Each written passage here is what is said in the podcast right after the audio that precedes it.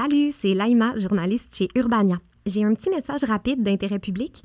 Si vous avez l'habitude de vous informer à travers les réseaux sociaux, vous avez dû remarquer que vous voyez plus de nouvelles dans votre fil d'actualité. C'est que Meta, la société mère de Facebook et Instagram, a décidé de suspendre la diffusion des contenus provenant des sites de nouvelles sur ces plateformes suite à l'adoption du projet de loi C-18. Pour continuer d'être informé sur les enjeux qui vous concernent et qui font de vous de meilleurs citoyens et citoyennes, c'est essentiel de suivre vos médias préférés autrement. Alors rendez-vous sur urbania.ca oblique abonnement pour vous inscrire à notre infolettre ou à nos messages textes. OK, c'est tout. Bye! There's never been a faster or easier way to start your weight loss journey than with PlushCare. PlushCare accepts most insurance plans and gives you online access to board-certified physicians who can prescribe FDA-approved weight loss medications like Wigovi and Zepbound for those who qualify. Take charge of your health and speak with a board-certified physician about a weight loss plan that's right for you. Get started today at plushcare.com slash weight loss. That's plushcare.com slash weight loss. plushcare.com slash weight loss. Ouvrez grand vos oreilles. Vous écoutez un balado Urbania.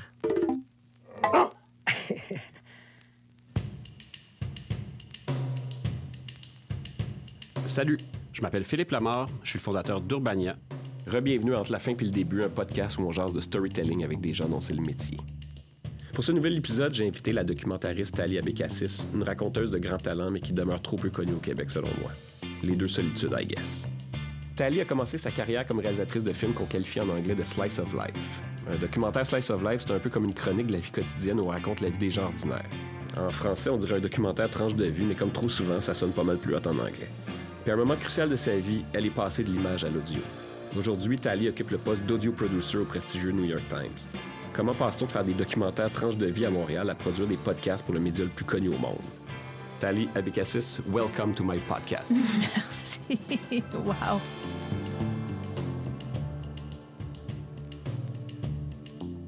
Tali, je vais faire ta petite bio. Tu peux faire du fact-checking euh, en temps réel si tu veux. Là, je vais te dévoiler ta date de naissance. Là, sorry. Bon, mais Tali, t'es né en 1973 puis t'as grandi à DDO, ou Dollar des Ormeaux pour les Franco. T'es la fille d'un père juif marocain puis d'une mère british. Qui est juive une, aussi. Mm. Donc une vraie québécoise comme on les aime. Puis comme toutes les filles qui grandissent dans le West Island, ben, t'as dû passer de longues heures dans l'autobus en route vers le Mall Fairview ou à la piscine à faire de la nage synchronisée. Oui. Moi, je me souviens de la première fois que t'es tombé sur mon radar. Ça devait être autour de 2004 ou 2005, je sais plus trop. Puis il y avait Martin Balthazar, un éditeur avec qui je travaillais, qui m'a montré un livre qui songeait à adapter en français, Barbershops. C'est un magnifique livre d'images qui racontait l'univers des salons de barbier que tu avais réalisé avec la photographe Claudine Sauvé. J'ai tout de suite trippé sur ton approche des petites gens puis des petites histoires, puis j'ai voulu te rencontrer. Oui, c'est là qu'on s'est rencontrés. Exact. Tu as étudié en communication à l'Université Concordia, puis à ta sortie de l'école, le premier film que tu as réalisé portait sur Warsha, un magasin général éclectique du boulevard Saint-Laurent à Montréal. Oui. Tu avais filmé une galerie de personnages euh, qui gravitaient autour du magasin pendant un an, je pense, à l'époque? Oui. J'avais vraiment senti en voyant ce film-là que tu avais une espèce de touche un peu euh, magique. Merci. Je me souviens aussi que tu es la première à m'avoir parlé de l'émission de radio culte This American Life puis de son animateur Ira Glass. Ah, c'est vrai? Ouais. Tu m'avais alors ouvert une fenêtre sur un monde que je connaissais pas, mais pour lequel j'ai immédiatement senti des affinités. À ce moment-là, tu travaillais sur Lifelike, un documentaire où tu t'intéressais à l'univers de la taxidermie. Puis t'enchaînais avec des films sur des commerçants de quartier, des collectionneurs, bref, des sujets qui s'attardent à la beauté puis à la poésie du quotidien. Fait qu'en 2015, quelques années après avoir donné la vie puis élevé tes deux garçons, t'as décidé de revenir sur le marché du travail. On avait commencé à travailler sur un projet documentaire ensemble, puis en parallèle, tu as décidé de faire un podcast où tu racontais à la première personne les difficultés d'une femme qui tente de trouver un équilibre entre son identité de mère puis de réalisatrice. C'était la première fois que tu te mettais au cœur d'un récit. Cette série-là, tu l'as appelée First Day Back, puis ça a eu un certain succès, au point où des grands médias comme le Guardian ou le New Yorker en ont parlé. Cette notoriété a fait en sorte qu'une compagnie américaine en a racheté les droits puis t'a commandé deux autres saisons. Une où t'as raconté les premières journées d'une femme qui sort de prison après avoir accidentellement assassiné son mari. Puis l'autre qui est le récit d'un humoriste américain dont le cœur s'est arrêté de battre pendant cinq minutes sur scène, mais qui a survécu puis qui décide de revenir sur les planches. Grâce à cette série, t'as pris le goût de raconter des histoires avec juste le son comme ingrédient. Oui. Puis t'as apprécié la légèreté qui vient avec le médium. Cette incursion dans le monde de l'audio changera ton parcours, puisqu'un jour, le 14 décembre 2020, pour être précis, tu m'as texté pour me demander Oh, si yeah. je pouvais être ta référence pour un poste avec l'équipe audio du New York Times. Ben, écoute, je pense que je dois avoir dit des belles choses sur toi parce que tu as eu un job. Merci. je me suis dit que deux ans plus tard, ce serait le fun qu'on revienne sur tout ça, mais surtout de jaser de storytelling avec toi. Je pensais à ça quand tu raconté ma démarche, que j'ai aussi fait des événements live de storytelling à Montréal qui s'appelaient This Really Happened, parce qu'à un moment donné, je voulais faire je voulais comme essayer de faire ma propre Ira Glass et je travaillais pas à CBC, je travaillais pas en radio et j'ai décidé de, de faire des événements de soirées de contes où les gens racontaient des histoires un peu à la This American Life. J'ai fait ça avec Maria Turner puis euh, c'est ça, on a fait des soirées un peu comme The Moth, you know. Oui, c'est vrai, tu as raison. J'ai manqué, j'ai oublié ce bout-là. De... Mm. That's my fact-checking. Puis est-ce que tu vas le. Vas-tu leur lancer ça really happened? Ou euh, non, non, non, non? Mais j'ai trouvé ça tough, en fait, de, de... The Moth travaille vraiment longtemps avec les raconteurs pour essayer de comme synthétiser puis organiser ça, les, parents. Ben pour rendre ça bon, c'est comme un peu comme TED, euh, ils, ils font vraiment de, de l'encadrement, ouais. Puis ça, j'ai trouvé ça vraiment comme trop de travail. Oui, non, c'est ça. C'est un métier en soi, juste accompagner des gens, raconter leurs histoires. Puis, oui, euh, puis ça marchait comme 50 du temps. ah, ouais, hein. Mais tu sais, effectivement, à l'époque, je me souviens que, puis pour rester autour de 2005, tu m'avais parlé de This American Life. Hmm. C'était déjà es, un peu, euh, entre guillemets, tes maîtres à penser ou des, inspirations pour toi. Donc, l'audio t'avait déjà interpellé, mais t'en faisais pas à l'époque. C'est ça. C'était comme mon... Ira Glass, c'était mon idole. Mm-hmm. C'était quelqu'un que... Et, et c'est ça, je comprenais pas like, how do they do it? like, il me semble que c'est des petites histoires. Comment est-ce qu'ils rendent ça tellement intéressant? Il me semble qu'il y a presque rien qui s'est passé. Plus tard, ils ont commencé à faire beaucoup plus de hard journalism. Mm-hmm. Mais on dirait que autour de 2005, c'était vraiment des, histoires de comme de rien, d'anecdotique, de, slice of life, mais ils rendaient ça plus grand. Et je comprenais pas comment ils faisaient ça. c'était comme de la magie. C'était vraiment comme de la magie. Ben, j'ai l'habitude de commencer la discussion avec une petite question facile pour se réchauffer. Ben, c'est quoi pour Tali Abécassis une bonne histoire? Oui, j'ai écouté euh, l'émission avec Michel Rabagliati et j'ai aussi écouté le début d'Annabelle Soutard et j'avais peur quand j'ai entendu qu'elle a dit ben, c'est beaucoup de choses. Et I was like, il faut que j'arrête parce que j'ai peur de la copier par accident. je, vais je vais dire les mêmes choses. Maintenant, en audio, c'est comme si j'ai appris que une bonne histoire, il faut que quelqu'un ait quelque chose à gagner ou quelque chose à perdre. En audio, on parle beaucoup de stakes. Mm-hmm. Audio people love to talk about stakes. Ait un enjeu. Mais c'est ça. En, arrivant ici, j'ai essayé de penser, c'est quoi le mot en français pour stakes? Et on dit enjeu, mais c'est pas vraiment la même chose. Stakes, c'est vraiment qu'est-ce que la personne va gagner ou perdre mm-hmm. dans cette histoire-là.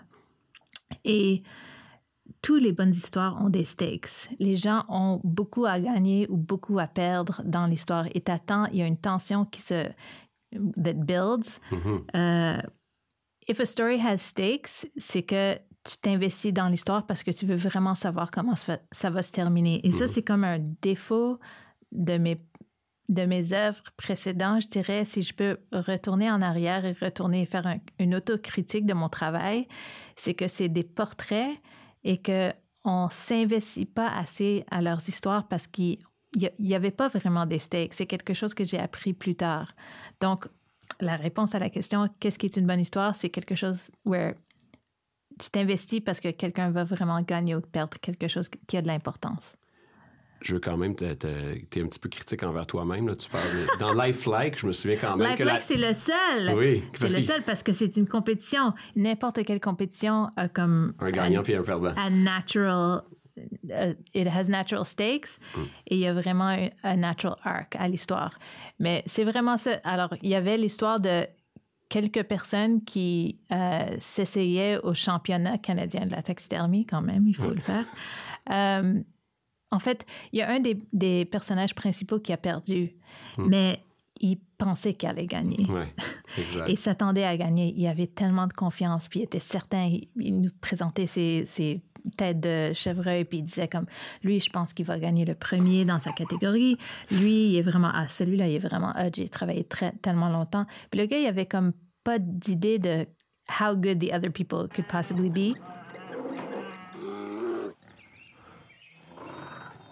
Started competing in 1993. Uh, and um, trying to establish my clientele. I really wanted to prove my credentials to build my business.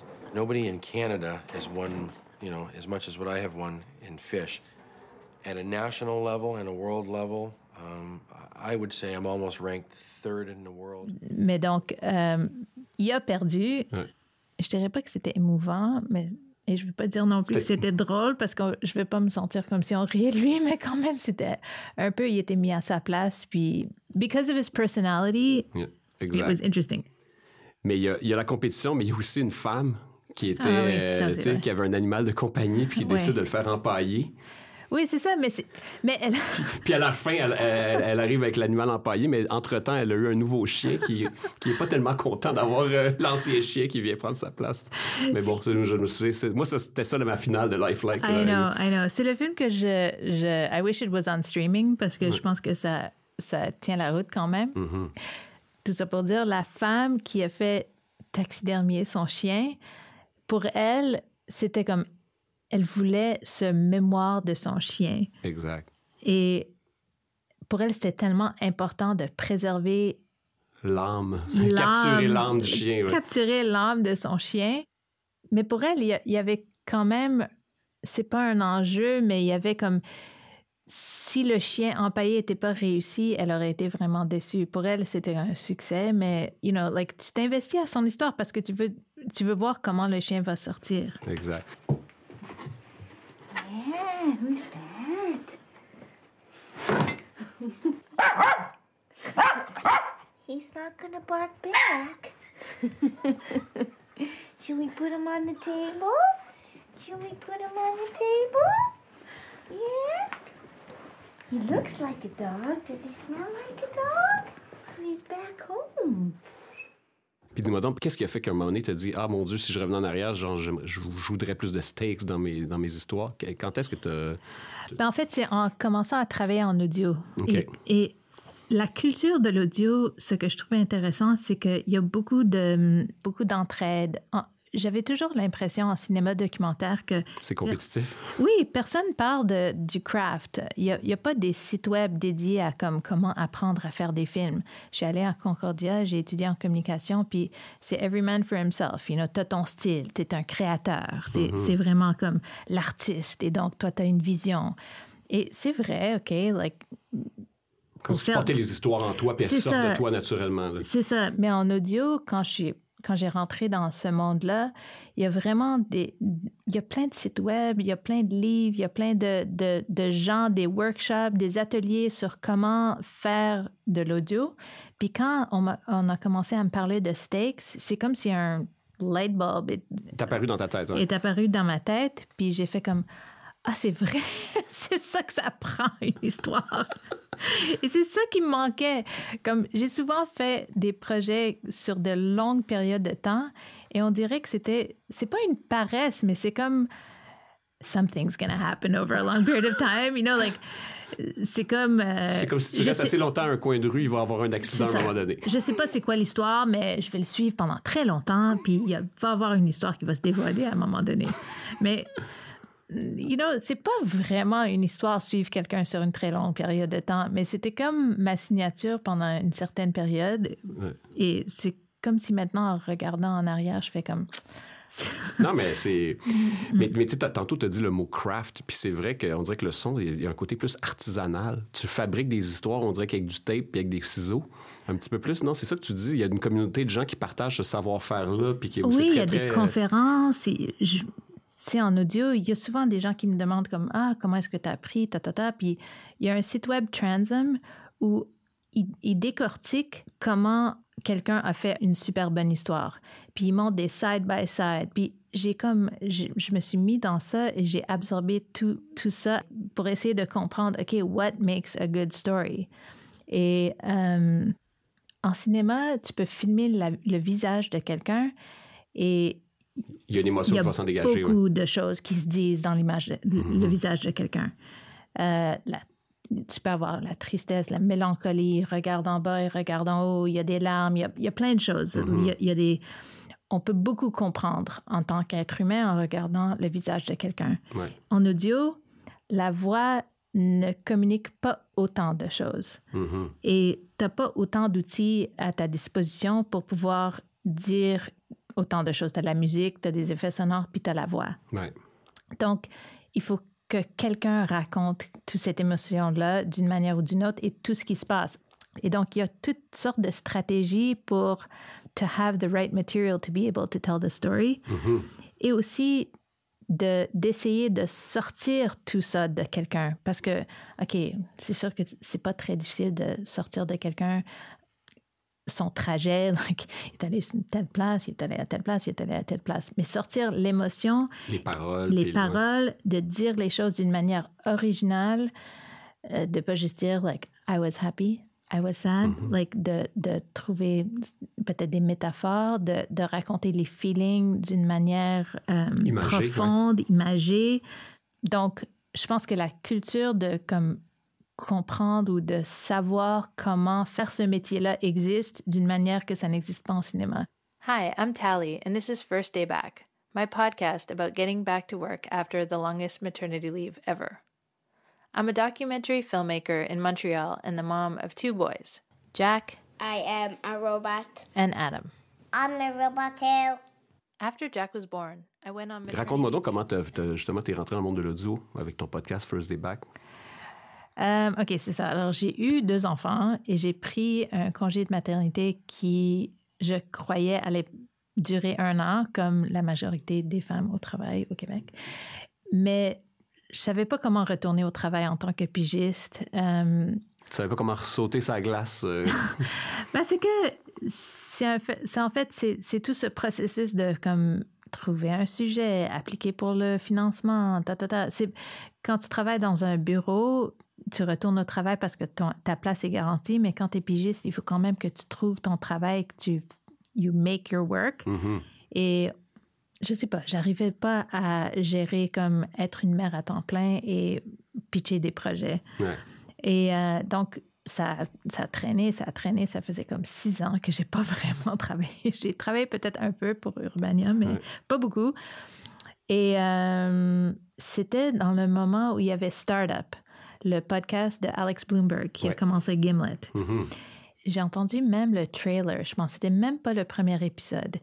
Puis il y avait lui avec sa femme qui discutait de comme il y allait à un meeting de pitch, puis quel, quel soulier est-ce qu'il devrait porter, puis il riait, puis là il était dans la rue. Et là j'ai fait attends, il fait un documentaire.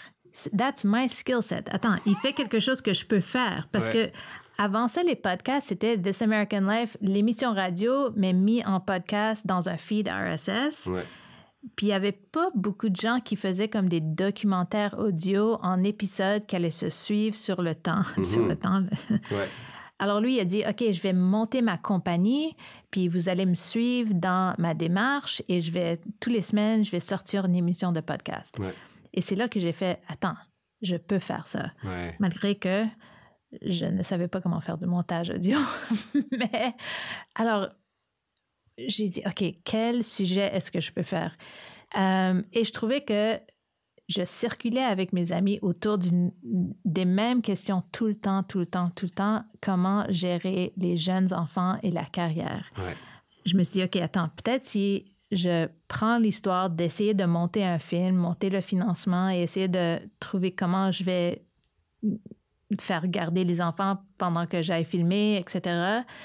C'est mon histoire à moi, mais peut-être ça va parler à d'autres. Mais en fait, honnêtement, je pensais que vraiment personne allait écouter ça. Ouais.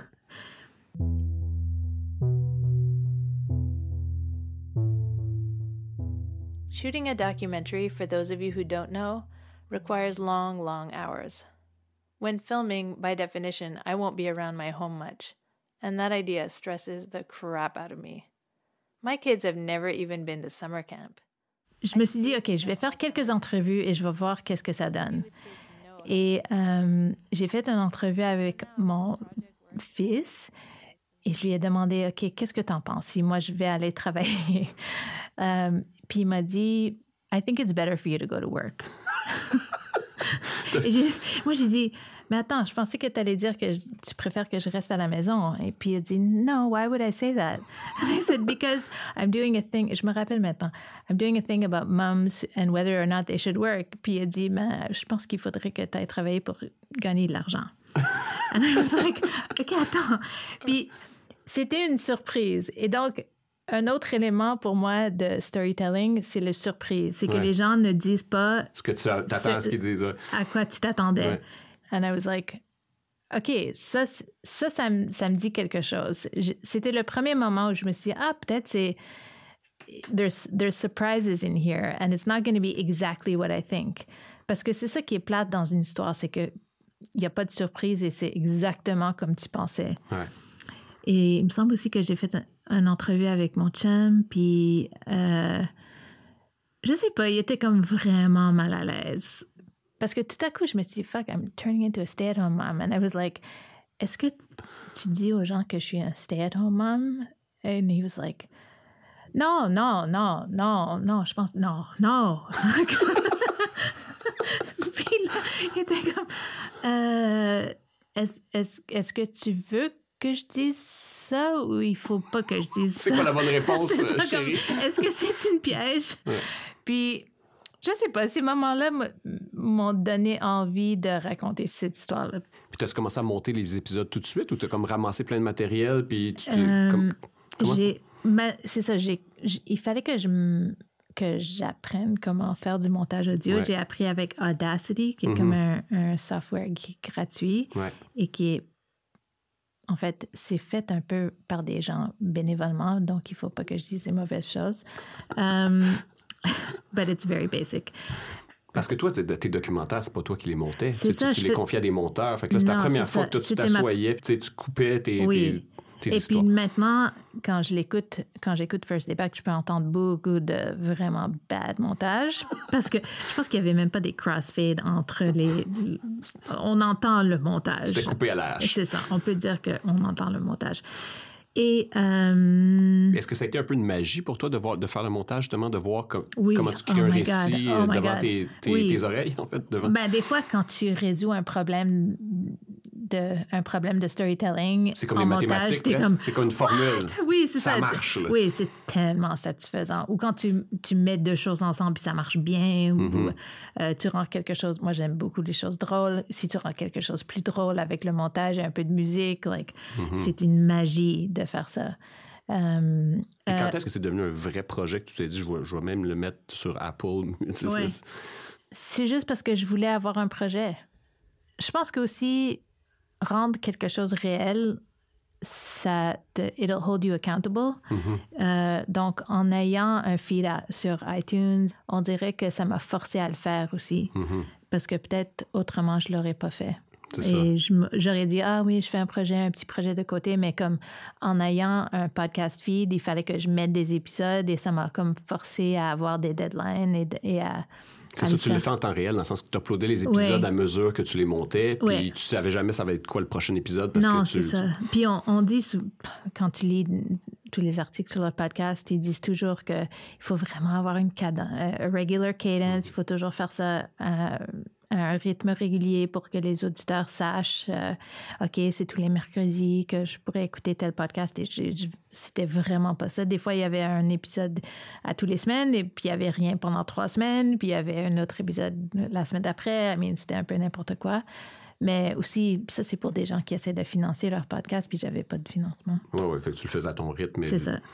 Puis tu as fait une saison, puis ça, effectivement, les, les gens, ont- les gens l'ont écouté. Toi, tu pensais que tu faisais ça pour toi, mais finalement, il y a des gens qui l'ont écouté. Puis comment, ça a été quoi le premier feedback que tu as eu? Comment tu t'es rendu compte que les gens l'écoutaient? En fait, c'est Annie Desrochers à Radio-Canada qui en a parlé à la radio en français même avant que les gens en parlaient en anglais. Ah ouais. Et euh, j'ai- Comment j'ai entendu parler de ça? Ah, c'est ça sur Twitter. Et là, j'ai fait Quoi? Quelqu'un C'est- l'écoute? c'est qui ça? Like, what is happening?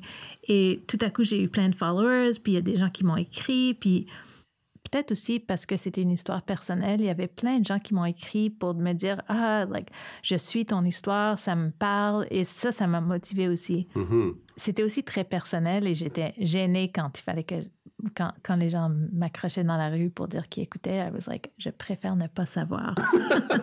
T'as Like- l'impression que c'est comme si les gens étaient venus chez vous puis avaient regardé. euh, Oui, c'est ça. I would like my fans to be anonymous. Euh, c'est ça, oui. Mais ça t'a donné le coup de continuer, en Oui. fait. Puis de sentir que les gens l'écoutaient, ben, ça Oui. te botte un peu le derrière pour faire le prochain épisode. Oui, c'est ça. Puis là, j'avais le feeling que euh, ça parlait à quelqu'un, puis je le faisais pas juste pour moi. Puis est-ce que t'as uppé ta game quand t'as senti que écoutaient? Tu t'es dit, bon, ben là, faut que je devienne meilleur? Ou si t'as juste dit, OK, je vais, je vais le finir, puis je vais faire une saison, puis je vais, je vais boucler la boucle? Que- tu Qu'est-ce que, quel effet ça a eu mean- sur toi?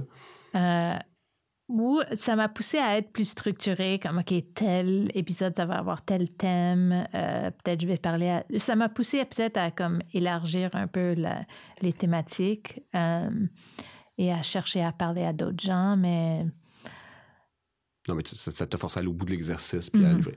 Puis je me souviens qu'après, justement, que tu avais lancé la, la- la saison 1 de First Day Mhm. Back, je t'avais revu, puis là, tu t'es dit, ah, là, je travaille sur une saison 2. oui, Puis là, c'est des Américains m'ont donné de l'argent pour ça. Puis j'étais comme, waouh! Moi, je- un, moi, je savais même pas que ça existait. Là, des Américains t'appellent puis disent, hey, je t'envoie un, un shitload of cash. moi non plus. Mais raconte-moi donc ça, comment ça s'est fait. Euh, Comment tu t'es retrouvé à travailler pour des Américains sur euh, la suite? C'est ça, il y a un producteur aux États-Unis qui, qui est rentré en contact avec moi. C'est rendu un grand ami à moi maintenant.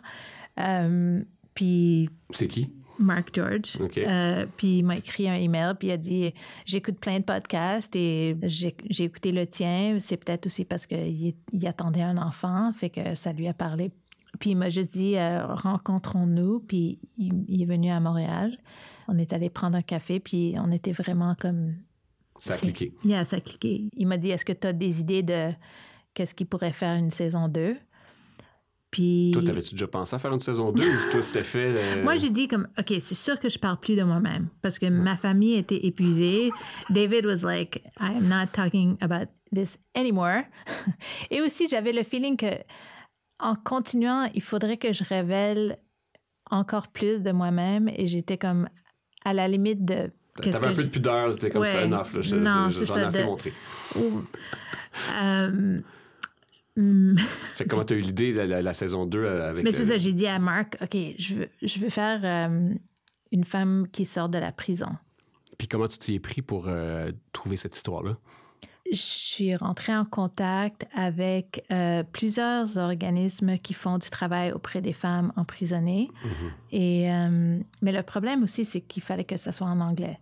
Donc, euh, des organismes à, à Montréal et au Québec, c'était un peu comme improbable que j'allais trouver une anglophone. Donc, j'ai travaillé avec une un organisme à Ottawa.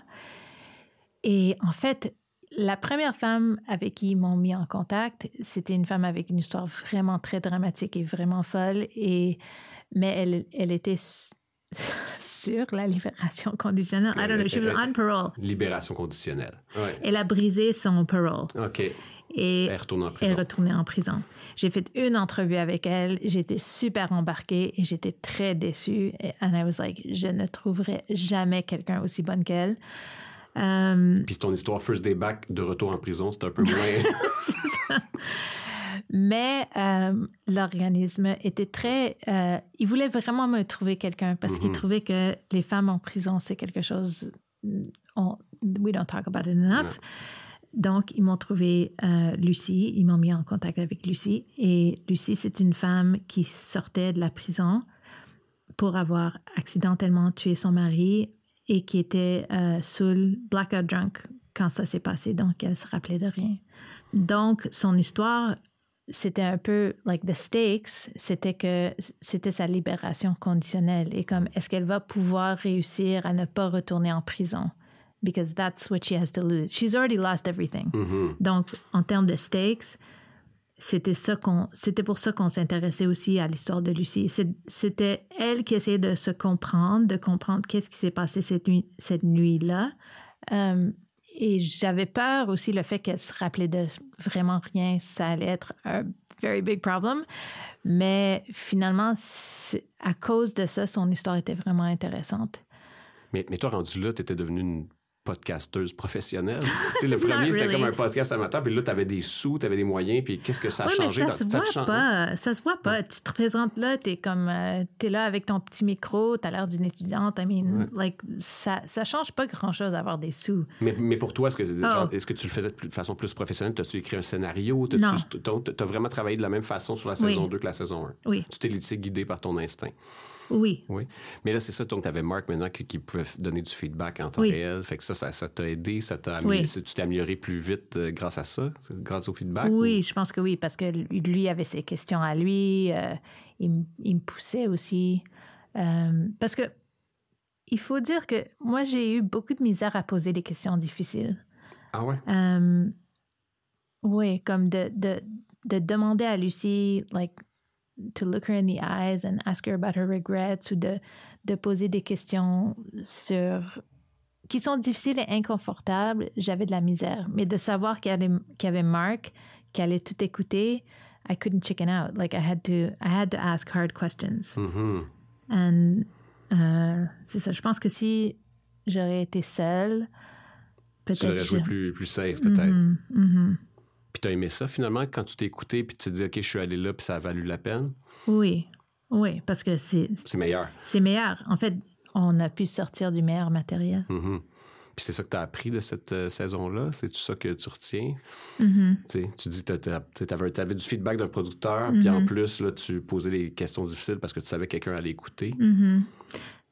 Oui, tout ça, tout ce que tu dis est vrai, mais aussi ce qui m'a surprise de tout ça, c'est que à la fin, je- j'ai compris que Lucie voulait vraiment raconter son histoire, que personne lui a demandé qu'est-ce qu'elle pensait de tout ça, que elle était sous le choc quand le quand ça s'est passé.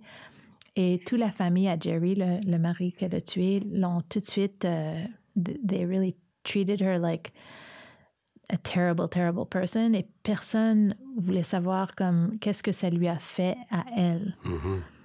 Euh, donc, ça, ça a été un peu profond pour moi, de, de voir que ça lui a servi quelque chose, de pouvoir raconter son, histoire et de, est-ce qu'on dit procéder? Proce- like Ouais, process, ouais, procéder un son... genre de catharsis. Ou, euh, Mhm, mhm.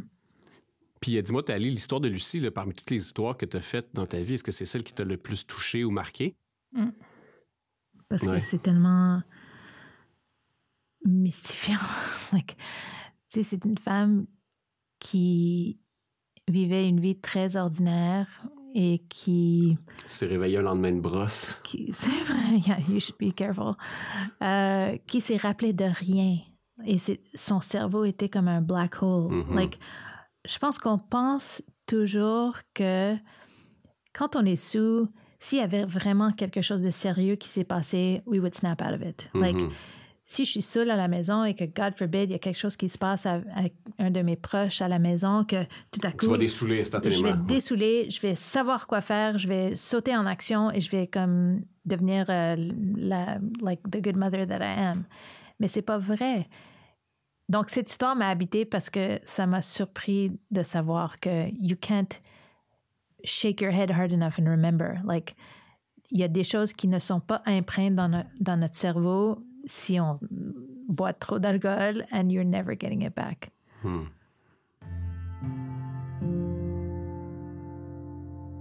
On the night that Lucy shot Jerry, there is nobody to tell Lucy what happened. Still to this day, it's hard to, um, because I want the missing part. I want to put it in, you know, and it's okay. This is what happened, you know. So it's hard for me to try and piece the puzzle together because there's a big, big puzzle, but there's so many pieces missing. And it's not going to change nothing, you know. It's not going to change. It's not going to bring Jerry back. It's not going to give me more time. It's not going to give me less time. It's not, you know, but I just need that missing part. I need a story.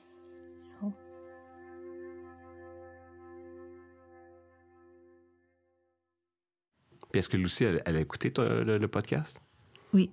Puis que- quel feedback euh, t'as eu?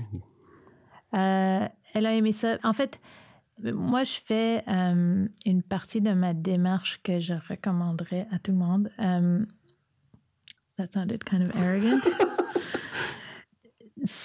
Vous allez comprendre. Avec Lucie, euh, ce que j'ai fait avant de sortir le balado, c'est que je suis allée la, la rencontrer. I didn't let her listen to it. OK. Euh, parce que je pense que tu t'ouvres à toutes sortes de problèmes quand tu fais ça et des vrais journalistes ne font pas ça. Mhm. Mais je suis allée la rencontrer avec une liste de comme épisode 1. Tu vas entendre ça, tu vas entendre ça, tu vas entendre ça, tu vas entendre ça. Ensuite, telle personne va dire telle chose, telle personne va dire telle chose. Et on a vraiment traversé tous les épisodes pour qu'il n'y ait pas de surprise. Je pense que c'est vraiment important que la- ton sujet ne soit pas surpris par qu'est-ce qu'ils entendent dans le projet final. Au contraire de ceux qui vont l'écouter. Quand tu disais que c'est un très bon ingrédient Oui. storytelling, mais dans ce cas-là, faut- tu veux prévenir. Tu veux juste que les gens soient préparés psychologiquement. It's not fair. C'est Mhm. c'est pas fair euh, parce que dans l'histoire à Lucie, je, je suis allée rencontrer ses anciens voisins euh, qui ont dit que ah, elle, elle était seule tout le temps. Elle, like, ils racontaient plein de choses sur elle. Et c'est pas fair que ce soit la première fois qu'elle entende ça. Mhm. Alors je lui ai dit, ils vont dire ça. Tu vas entendre les gens que tu as Que tu as côtoyé as pendant des années, que, que tu as aimé, Ils vont te bâcher. ils vont te bâcher. Euh, donc, quand elle a écouté la série, c'était pas une surprise. Mhm. Elle savait à quoi s'attendre. Elle a aimé. Puis, euh, mais c'est ça, tant- tantôt, tu dis, ah, c'est du storytelling à l'américaine. Tu sais, toi, tu as travaillé au, au Québec en français, tu as travaillé au Québec, en- au Canada anglais, puis tu as Mhm. travaillé aux États-Unis. C'est quoi la dif- Y a-t-il une différence dans, le- dans la façon de raconter des histoires aux États-Unis versus euh, au Québec ou au Canada? Qu'est-ce que tu as appris à travailler avec des Américains?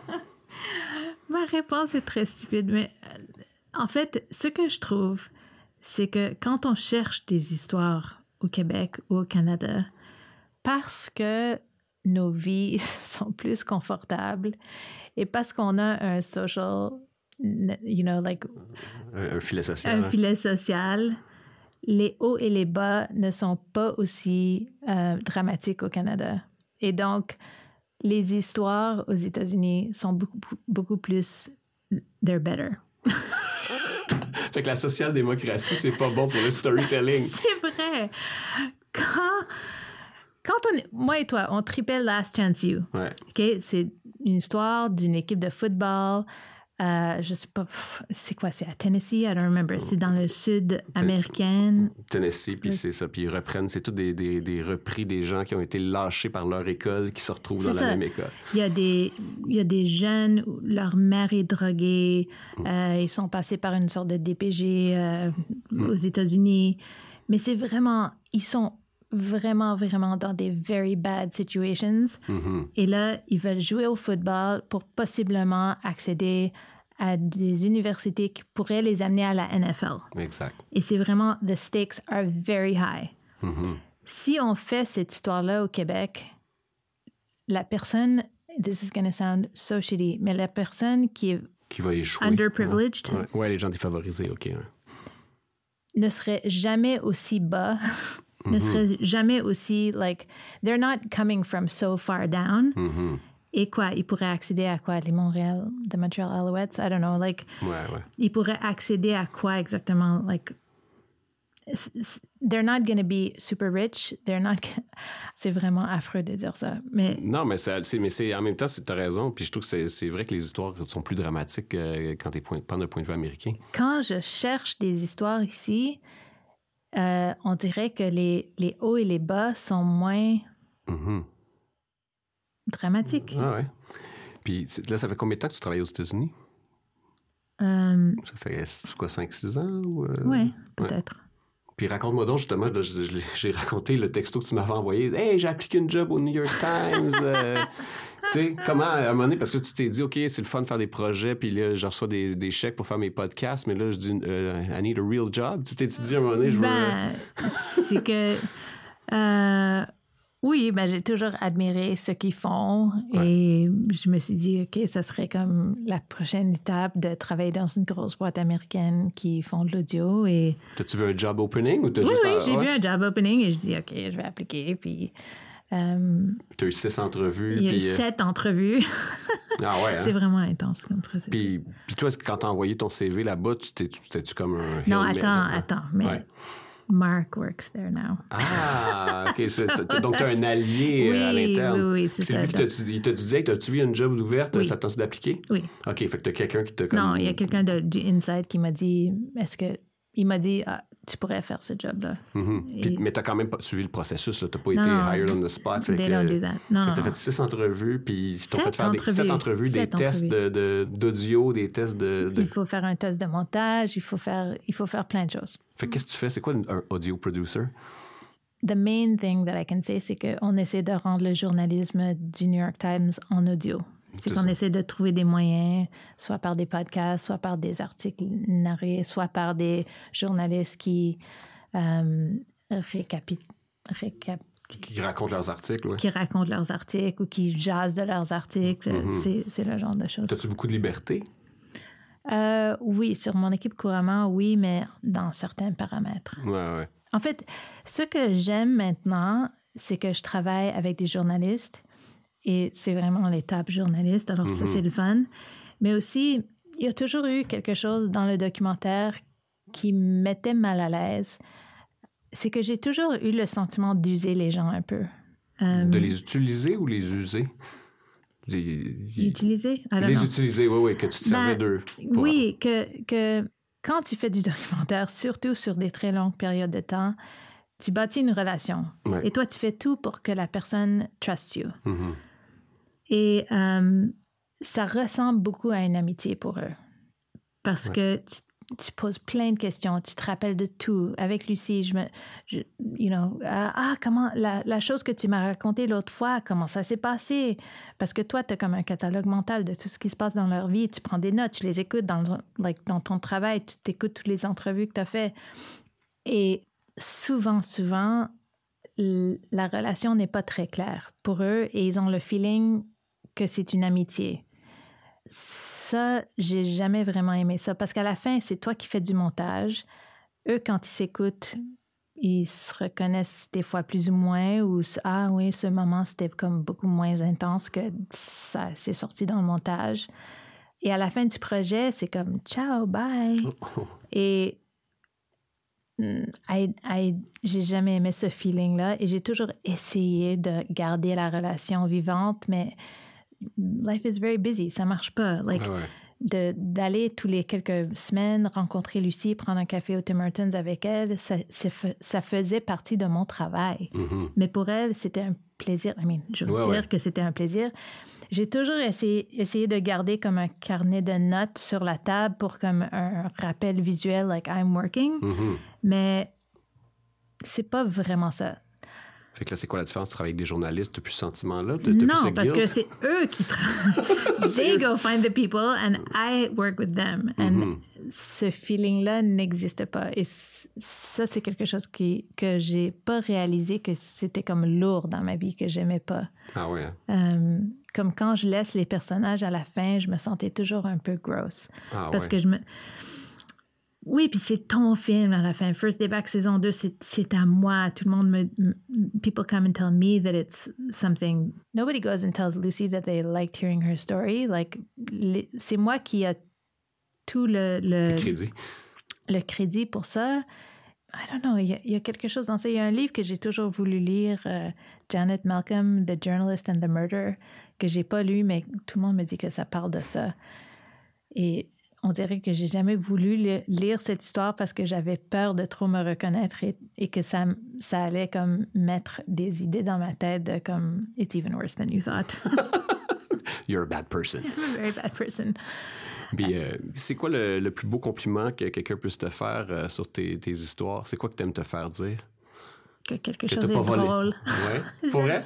J'aime tellement des choses qui sont drôles. Oui. Puis, puis c'est drôle, t'as un humour un peu quirky. Je sais pas comment le qualifier. euh, witty, quirky. Tu sais, pourquoi tu, comment tu vois l'humour, la place de l'humour dans tes histoires? Comme, tu parce que si, si t'aimes te faire dire que c'est drôle, ça veut dire que t'as l'intention que ce soit drôle. tu sais. I know. J'ai beaucoup réfléchi à comme pourquoi j'aime tellement qu'une chose soit drôle. Mais c'est peut-être aussi parce que j'aime rire et c'est peut-être aussi ma famille. L'humour juif est vraiment reconnu. euh, Ouais. Donc, c'est quelque chose que je valorise. Like, I, I think it's important. Puis qu'est-ce qui te fait rire? Tu sais, quand tu dis tu mets deux affaires ensemble puis ça devient drôle, Oui. c'est- quoi tes tricks? c'est l'inattendu. Mais je pense que c'est l'inattendu ensemble. Ça- quelque chose qui est drôle, souvent, c'est parce que c'est pas à ça que tu t'attendais. Mhm. C'est peut-être aussi le surprise.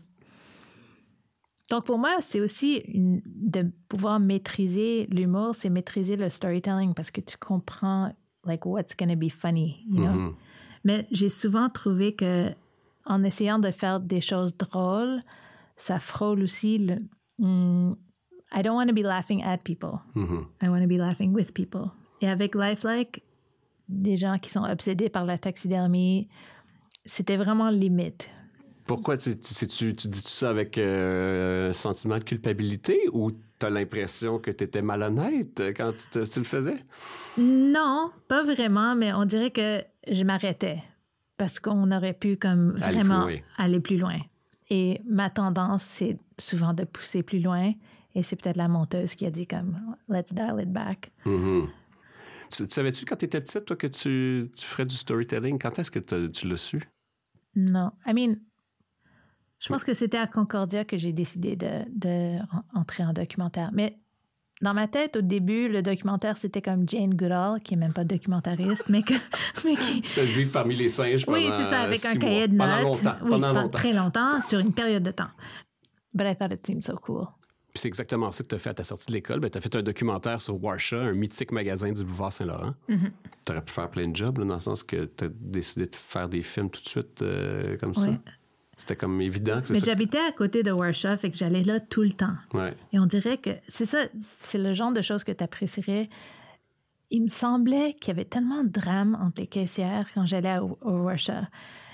Et je me rappelle, il y a un jour, je faisais, like, je faisais mes courses et la fille qui checkait mes, mes, mes épiceries, j'étais certaine qu'elle était en train de faire le break-up avec le gars qui mettait les choses dans le sac, le bagger. And they were screaming at each other, and I was like, this place is amazing. Et c'est ça, au début, je voulais que ça soit sur les filles, Les caissières. les caissières qui travaillaient à Warsha. Mais finalement, il y avait Mrs. Levy qui était tellement un personnage intéressant. Il y avait Spiro, le gars qui faisait les fruits et les légumes. Il était tellement drôle et weird. Et il travaillait dans un petit, un petit coin du sous-sol dans le... It was disgusting. I mean, il y avait finalement plein de vie qui se passait à Warsha. Puis comment t'as, puis là, tu t'as passé un an à aller filmer au Warsha? Oui. Un an? Fait que t'étais devenu comme... euh, tu faisais partie des meubles, tu étais dans la famille Warsha. Comment il réagissait quand Oui. il te voyait arriver, toi, ton- Mais l'affaire qui est drôle, c'est que euh, je pense que je, à l'époque, il me semblait que I looked younger than I was even. Ouais. Donc, personne me prenait au sérieux. Je pouvais faire n'importe quoi là-bas. Ouais. I mean, je pense que s'il y aurait un- eu un peu de sens, il m'aurait pas laissé rentrer dans le sous-sol avec un- une caméra. Il y avait des rats, il y avait plein de choses. I mean, that was, it made no sense. Et je me rappelle à la fin, euh, Spiro, le gars qui faisait les fruits et les légumes, quand le film est sorti, et ça, c'est après que je l'ai filmé pendant un an de temps. Il m'a dit You should have told me you were making a movie about this. I would have been much better. Et j'étais comme, mais là, Euh, je faisais quoi avec la caméra? Mais il prenait tellement pas ça au sérieux que Ouais, ouais. et ça m'a comme aidé, on dirait. ouais, c'était le fly on the wall. Oui, personne, euh, il y avait comme zéro filtre avec Ouais, moi quand j'étais là. Puis c'est drôle parce que tu sais, tu te dis, ah, mais maintenant, cette affaire, je, je cherche les, les, les, les stakes entre nos. euh, Mais tu sais, ton, ton instinct était quand même né de, de- Tu pensais qu'il y avait une histoire d'amour entre les. qui- qui- fait que dans le fond, ton instinct était bon, c'est juste c'est devenu un slice of life oui, c'est au vrai. départ. Oui, c'est vrai. Euh, I just needed them to break up on camera. Qu'est-ce que tu sais, c'est quoi que tu as appris en audio qui, va, qui pourrait te rendre une meilleure réalisatrice euh, Ah. cinéma? En fait, il y a une question qu'on pose souvent en audio que j'ai jamais posée en film. How did that make you feel? Et euh, c'est une question qui révèle beaucoup parce que souvent les gens n'ont pas pensé à ça. How did it make me feel?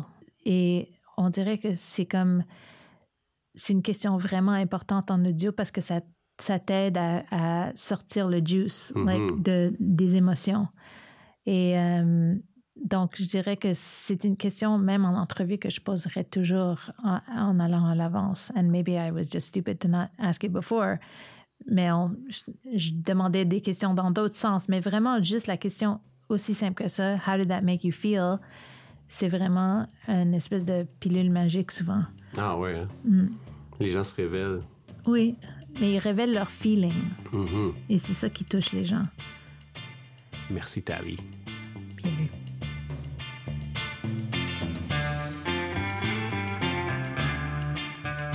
Bon, en conclusion de ce que j'ai mis de ma conversation avec Tali, un, ben, ça faisait longtemps qu'on s'était vu puis qu'on n'avait pas passé du temps à jaser, fait que ça, c'est toujours agréable.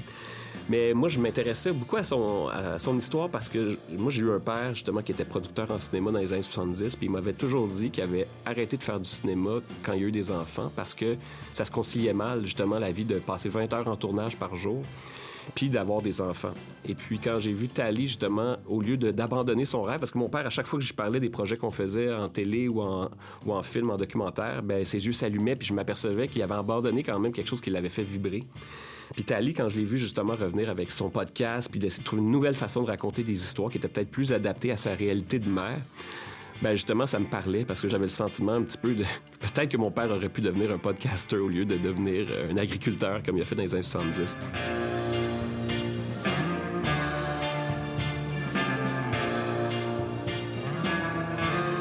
Sur ce, merci d'avoir été à l'écoute et merci aussi à la réalisatrice Sacha Campo. Je m'appelle Philippe Lamar et vous écoutiez entre la fin puis le début.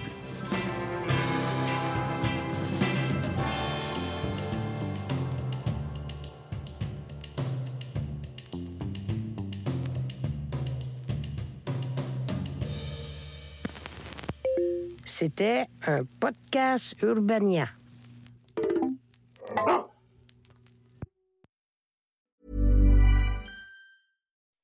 When you make decisions for your company, you look for the no brainers. If you have a lot of mailing to do, stamps.com is the ultimate no brainer. Use the stamps.com mobile app to mail everything you need to keep your business running with up to 89% off USPS and UPS. Make the same no brainer decision as over 1 million other businesses with stamps.com. Use code PROGRAM for a special offer. That's stamps.com code PROGRAM.